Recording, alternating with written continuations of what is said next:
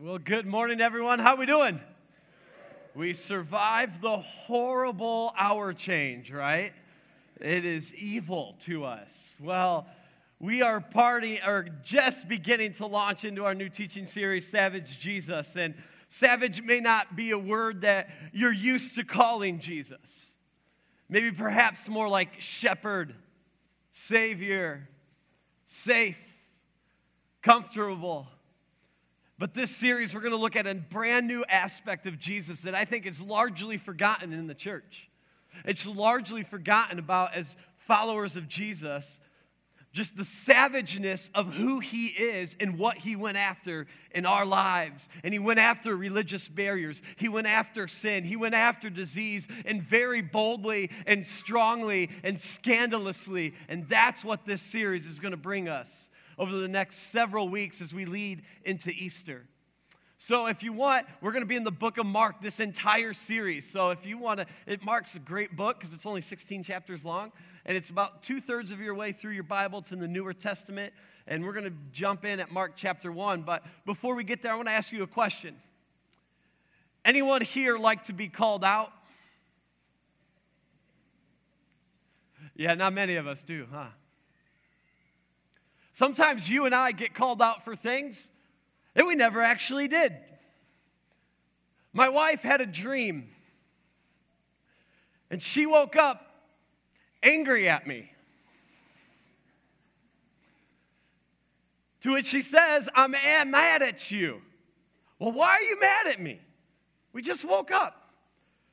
I had a dream, and I was mad at you in my dream. I was like, I wasn't in your, it's not me though, right? I was in my own dream. You are you in your dream. You can't get mad at me for something I wasn't even in, but I got called out for it. Some things you and I, we get called out because we actually did them. I used to, used to love drinking straight out of the milk carton out of the fridge. Anyone else? Hey, you're in church, admit it. How many of you did it this morning? Anyone? A couple really did. That's awesome. Right? I got called out because my wife doesn't like when I do that. I, I don't do it much anymore. But uh, my, my kid, my, especially my son, has seen his father do it. And so I call him out now on it. But we get called out for things, mostly the bad things. We live in a culture that is, has an avalanche of calling people out. We can't wait to see that person to go from heights to low, and we can go to social media and call them out on it. And that's what we live in today.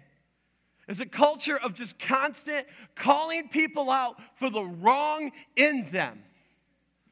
And what's so savage about Jesus is that he does the same thing, but a different way than you, what you and I do. And so this morning, I'm going to make your greatest nightmare come true. I'm going to call you out. So turn to your neighbor and say, Get ready. And then say this He's going to call us out. Now take a deep breath and let it out. Because I'm going to try to do it the way Jesus does it. I'm going to call us out because I think that's the savage thing Jesus does. And if we're to live like Jesus, I got to do what Jesus does. But I promise you this the calling out is going to bring the best out of you. You know, I think the greatest athlete today, right? Just not all time, but exists alive right now playing sports, professional sports, is Serena Williams. Okay, you LeBron James likers, MJ was better than LeBron, anyways. Get over it. LeBron James ain't the best. He ain't even going to the playoffs this year, all right? Just to let you know. MJ would. But hey, Serena Williams, to me, is our current greatest athlete right now. You know what I find odd about greatest athletes is they need they, they have coaches. It's like you're the greatest, yet you need a coach still. And I don't know about you if you know Serena Williams, she's a tennis player. And one of the things about Serena Williams is she has a coach. And in tennis, do you know you don't have to have a coach? You can go to tournaments and just play by yourself and not have a coach sit up in the box, coaching box. You can go and do your own thing. But Serena Williams, the for sure probably the greatest tennis play, female tennis player ever to play the game, possibly in my view the greatest athlete right now that exists, She has a coach. All great athletes have a coach because what a coach does is it calls the greatest out of them. It causes that person to reach new potentials they never thought they could reach. And that's what Jesus does for us. It's Jesus calls stuff out of us that we just that are dead inside that just need to be spoken to. And sometimes I think we don't even know what's in there until we hear God's word and we're like, wow, this thing needed just to be activated by what Jesus had to say to me. So this morning, we're going to jump into Mark chapter 1, verse 14, and that's where we're going to begin. And to set that up, Jesus is going to launch his public ministry. He's been quiet for the first 30 years of his life. We, the only thing we know about the first 30 years of Jesus' life was his birth narrative. We celebrate Christmas every year. We understand the birth narrative found in Matthew and Luke. There we go. And then we have nothing from birth till about maybe 12. And then at 12 years old, they go to Jerusalem and Mary and Joseph leave Jesus in Jerusalem, and they're traveling back and realize three days later, oh, we don't have our son. Right? Great parenting right there. So they realize, okay, we got to go back and get our 12 year old boy that's in church and grab him. And then, and then nothing again until Jesus is about 30 years old and he's launching his public ministry. And he's going to do it, this public ministry for three years before he goes to the cross. And here's how Mark begins his words on the life of Jesus. It says this After John was put into prison. Now, who, who's this John?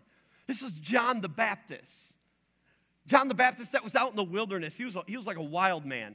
But he's out there baptizing people uh, into baptism of repentance to say, hey, repent of your sins, get your life right, turn back to God. And he was dunking people in the Jordan River. This is the guy that baptized Jesus.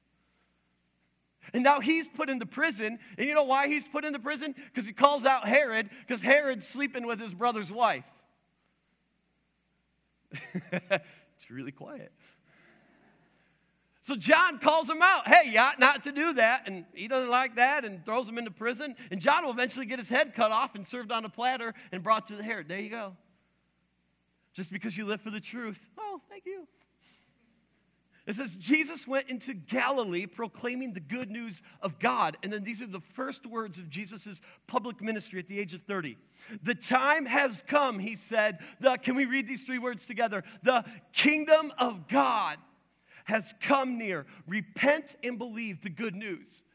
Now you sit back and say, What is the kingdom of God? What is he talking about? These are the first words Jesus says. The kingdom of God is the restoring of everything that was broken from Genesis 1. And Genesis 2, Genesis 3, the fall. See, back in creation, when you had the garden and God spoke the cosmos into existence, you had the garden, you had Adam and Eve that sinned and destroyed our relationship. Four relationships broken. Our relationship with God has been broken because of sin. Our relationship with each other is broken because of sin. Our relationship within ourselves, that we carry shame and regret and guilt, that was never there before sin entered the world. We have a broken relationship within ourselves. And the fourth is a relationship with creation. And the kingdom of God is restoring all that brokenness, shalom, back to its original design and intent wholeness. And Jesus is saying, I'm ushering that kingdom in. And what I love about how easy it is to follow Jesus, look at what Jesus says. Hey, two words. I just want you to repent and believe.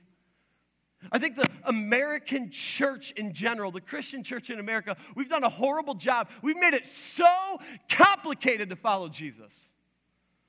We put rules, we put regulations, we make you go to certain classes, whatever. Look at Jesus' words. I got two things. Repent, which means you're walking this way. You have to have a change of mind, a direction. I'm going to walk this way now. I'm not doing that life anymore. And believe, just believe who Jesus is and the good news that he died on the cross for your sins and mine, that you can be forgiven. And too many times in the Christian church, we, we muddied the waters for people. And it says, as Jesus walked beside the Sea of Galilee, this huge, beautiful freshwater lake that's seven miles across, north and south, 13 miles, he saw Simon, who is Peter, and his brother Andrew casting a net into the lake, for they were fishermen. Let's say these three words together. You ready? Come, follow me. Simple. Jesus said, and I will send you out to fish for people. And their response, at once, they, they left their nets and followed him. And he had gone a little farther and saw James, son of Zebedee, and his brother John in a boat preparing their nets. Now Jesus is like, I got more fishermen. Without delay, he called them and they left their father Zebedee in the boat with the hired men and followed him. And I love what Jesus is doing. Without delay, he called them. What does Jesus not do in this moment as he's calling these fishermen to come follow him? And all of humanity will eventually rest on these guys because when Jesus is gone and dies on the cross and buried and goes back to heaven, these guys have to carry the movement of Jesus and begin the church. And he says, without delay, he called them. What doesn't he do?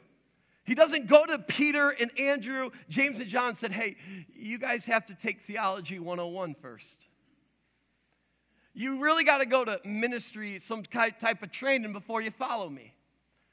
He didn't go and say, Man, Peter, I knew what you did last night.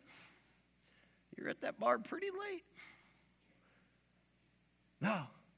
He didn't say, You guys got to go through confirmation classes. You guys got to do this and this before. No, he says, without delay, he called them. He sits there and says, I see you exactly where you are, and I want you to know you and I can have a relationship.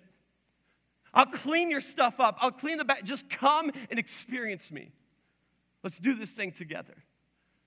And so, in the moment that Jesus calls his first group of guys, they're just fishermen who were good at what they were doing. They were doing their family business. That's what they knew. They were comfortable doing that, fishing through the night. When the waters get cold and the fish come up to the surface just to get a little warmth. They were good, they were comfortable.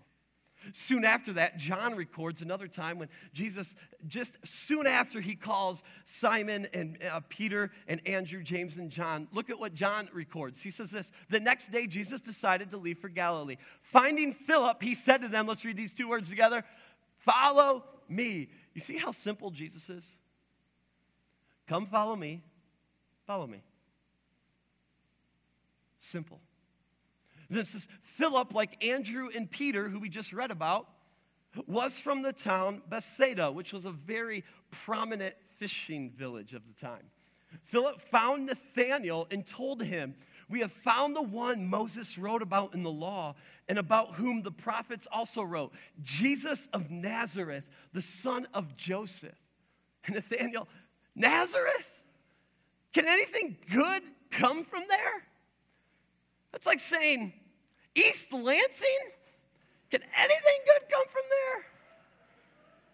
Columbus, Ohio? Can anything good come from there? What's Nathaniel doing? They realize that Nazareth is this city that is insignificant. Nothing important comes from this city. You don't want to go to this city. It's just there. Stay away. It's just there's nothing to see, nothing to do, no one good. It's just unimportant. And I wonder in their minds that were they waiting for the Son of God, their Messiah, their Savior, probably thinking in their minds, he's going to come from Jerusalem, the religious center of our time. That's where the Son of God has got to come down on the temple, probably just right there in Jerusalem, or he's going to come from Rome the, the political and all the wealth system that's in Rome.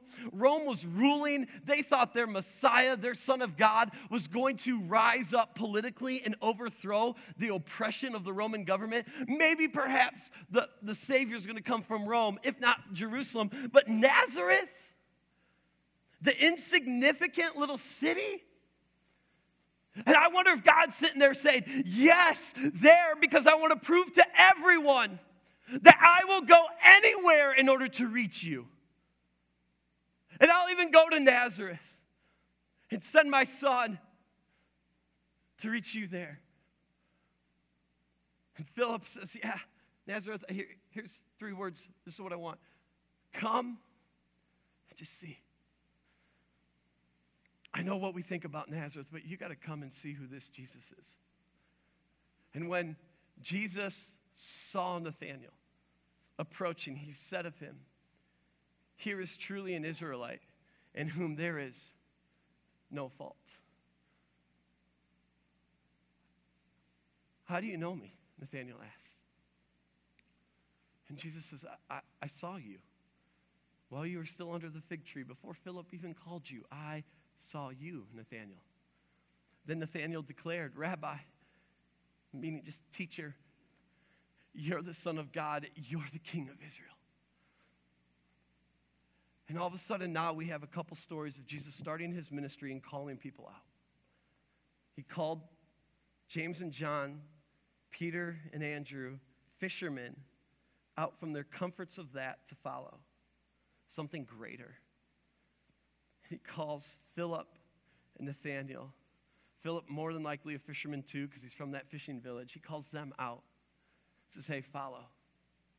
But I want you to see something important in verse 47. Watch this again. It says, when Jesus, what's this word, friends? When Jesus saw Nathaniel, not Nathaniel saw Jesus. See, I think we have it wrong sometimes. I think we think the story, our story begins when we start searching for God. Long before you were searching for God, God was searching for you. He was pursuing you long before you did. And so here he's saying, Hey, I saw you, Nathaniel. You weren't even looking for me yet. I saw you. I knew you. I'm pursuing you, Nathaniel. Which I started to wonder if, if when Jesus is pursuing us, what, what perhaps is some of the first thing Jesus thinks about us? You sit there and be, oh, that I messed up, that I failed at this relationship, I failed at life, I, I'm an addict, I just can't do anything right. What do you think some of the first things Jesus would say about you? And it would be terrifying to me, absolutely terrifying if the way some people who follow God talk about people is the way God talks about people. Did you get that? It would terrify me. Because we have people who say, I'm a follower of Jesus, but the way you talk about people is so bad. And no wonder why people are afraid to come into church because they're afraid of the people in church sometimes. I see the way they talk about people outside the walls. They're judging, they're condemning. I don't want to go. I already know what's wrong inside. Why would I ever want to come and hear more about what's wrong inside of me? And I got to apologize for anyone in here this morning that you feel like you never came to church because you always had that skewed view of what Christians looked like. And I pray in my hope in my heart, if you've been burnt by that, is that that is not the way God talks about people.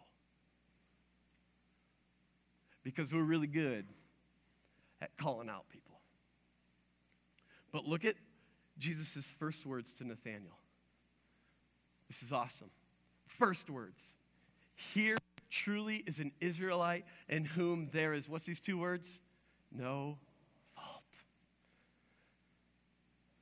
Because Jesus is so savage, he'll flip our culture. When we want to call out the bad in people, Jesus sits there and calls out the good in people. What would it look like if we started a movement where we started calling the good out in people? You'd scare them. What is this kindness? What are you doing right now? All I've known my whole life is just the negative and call me out everything I do wrong. All of a sudden, whoa! Look like for you and I to live like Jesus in the moment and start reaching people and speaking good into them? Hey, I saw the way you treated that annoying coworker. Dude, that was so good how patient you are and kind with them because I want to strangle them. I love the way you treated our kids in that moment. Man, you were patient, you were kind, you had self control. Hey, great job. I saw the way you treated that waiter or waitress who was having a horrible day and she's not, he or she is not taking it out on you. She's just having, he's having a bad day, but the way you treated them in the restaurant, wow. The way you gave up your parking spot. I know, whoa, for some of us, right? ain't giving that baby up. I'll do those other things, not that parking spot. I park right there at church. How many of you park in the same spot at church? Just curious. Oh, okay, here's, here's, here's a calling out one. You're going to call it the good. How many of you sit in the exact same spot at church every single Sunday? Oh, now we're getting called out, and now we got hands. Yeah. I saw the way you gave up that seat or scooted in before that first time guest can sit in and experience Jesus, or I ain't moving. Jesus is not about the good. We could start a complete revolution of who Jesus was if we just started to speak good into people. You need to know this, friends. That what's so savage about Jesus is that he calls us out, but he calls us, when Jesus calls us out, he calls us out of our comfort zone to something better. For uh, Simon and Andrew and James and John, what was so comfortable absolutely was their fishing boat. We're good. We fish at night. We take the fish to the mo- in the morning get them salted, get them to the market. Then we try to sleep and we're back at it. We're good right here. But Jesus says, No, I need you guys to realize I need to speak something and activate something in your life. Why? Because all of humanity will rest on your shoulders when I'm gone. The whole church movement is going to rest on you guys. I need to call you out of your comfort zone into something so much better. And I think this is where, you know, where churches just kind of and just exist because they get into their comfort zones. We're good. It fits me. I, I, I just don't change anything about it because I like it as is. And what comfort does, comfort will constrain you and restrict you. Comfort never compels us to something greater. For me, I hated getting on stage and speaking. Hated it. Man, I tell you what, I remember in college in my speech class, I tried not taking it freshman year, but you had to. I think it was called communication, and I was like, oh my gosh, I hate this thing. I remember getting up and just going, And you know what I talked about? I talked about there's, there's the saying in college, the freshman 15, that you gain 15 extra pounds your freshman year of college. I talked about the freshman 20, so I called them out, my class even more on it. But man, I was just like, oh. I didn't think I slept at all that night. I was comfortable never speaking in front of people, never wanted to. But you will never get into your calling unless you step out of your comfort zone. And what I realized is God had a calling for my life. Hindsight, man, I hated this thing, and this is what God's using in my life. My question is where do you need to step out of your comfort zone? Where have you just become so complacent in your life that you're just comfortable? Status quo, mediocrity in life. You're just, I'm good. Just don't stretch me. Don't take me out of it. I'm just comfortable. I'm in my snuggie and I'm good.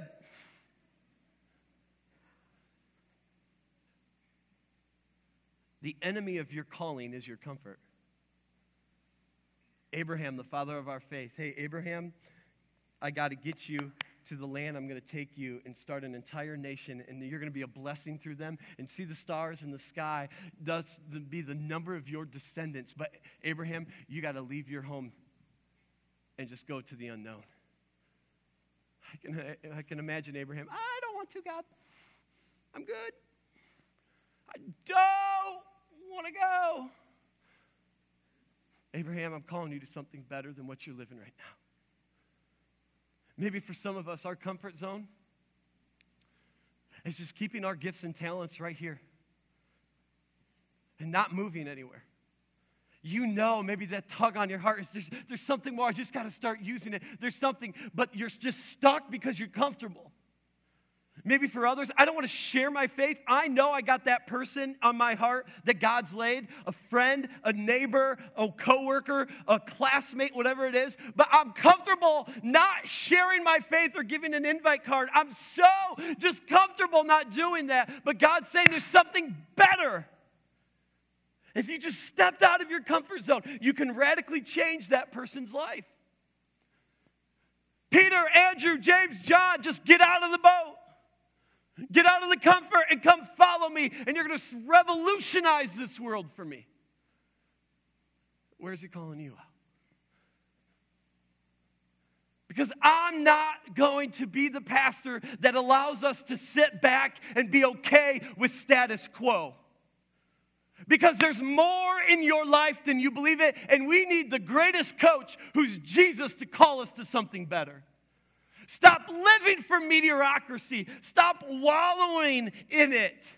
You're not created just to exist. You were created for a purpose. And let's go live into this purpose now. But it's going to take us out of our comfort zone. I know for some of us, we could be sitting back like, okay, wow, Jesus is savage. I like my comfort. But many of you, You're this.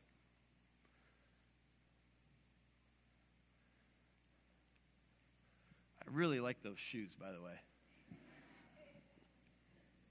Those are good ones.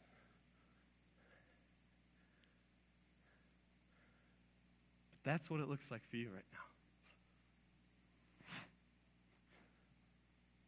You're on the edge and you know it. You know there's something better. You know the next step. You know I just I just got Take it. I just had a conversation after first service with someone. He says that the person said, That's me right there. I'm sitting. I know I have to. I know that that's something better for my life. I know I got to take off the jump off the cliff, but I'm scared because it's comfortable sitting here. And it's scary because I don't know how far down that is. I don't know what rocks I'm going to hit on the way. I don't know where the waters are going to take me. I don't know. I'm scared, but I know if God's got something better for me, I got to take it. And you cannot encounter Jesus and stay the same. You cannot encounter the creator of this universe and be unmoved. That the creator of the cosmos, who spoke this world into existence, is speaking to you right now. So, this is your step. What is it for you? That you know, man, this is comfortable, but I'm ready? Is it that hard conversation you got to have with someone? Is it that bitterness that you're holding inside, knowing that, man, that has just trapped me right now? And you need to take that step because there's something better. You need to share your faith. You need to step up at work for that person that's getting picked on and you haven't. You're just status quo, just, ah, oh, they're just annoying. They're always going to get picked on. No, no, no, no. Rise to the occasion and take the step. Maybe you're sitting here this morning saying, hey, all right, I, I may know what it is. I don't like that cliff step. How do I do it? In one word.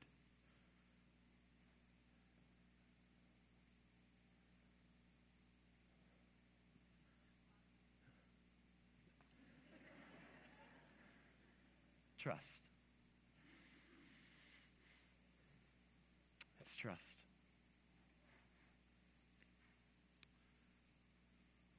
Funny is the prophet Jonah, he didn't want to go to Nineveh because they were crazy. They were evil. And he was really comfortable not being around those type of people. And he didn't trust God in the process of it. And he had to go through trial after trial before he finally said, Okay, God, you win. I'm going to trust you. It's going to say, God, you are, if this is right for me, and I'm going to fulfill my purpose in life and get, you're going to call me to something better, and I'm going to live into my calling. And no matter how scary that next step is, I'm going to trust. It's trust. This morning, will you please stand? And I just want to pray for us this morning.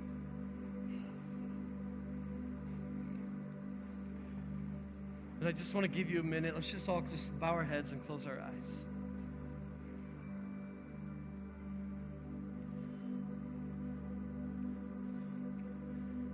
I just want you to think just for 30 seconds of where have you gotten too comfortable? Where have you settled for status quo and God's trying to call you out of that to something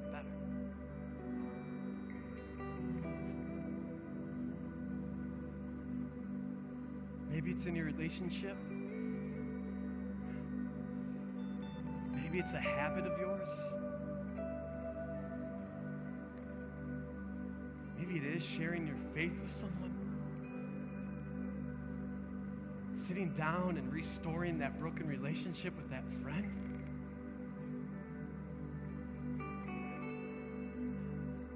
Where have we gotten too comfortable?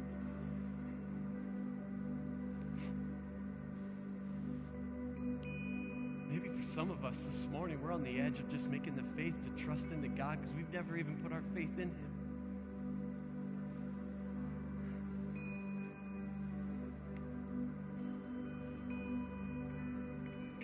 And I want you to think of that five letter word trust.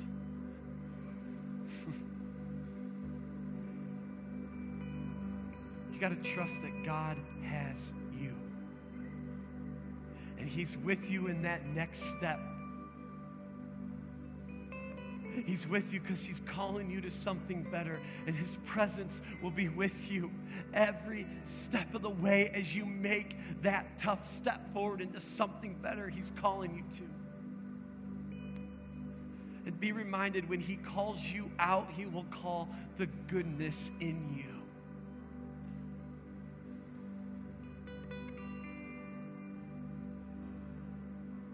So, Father, may we trust you. May we trust you wherever you're calling us out. We know it's for better. We know it's for your purpose and your plan. But if we're honest, it's still a little scary. May we trust into in you so our souls can say, God, no matter what,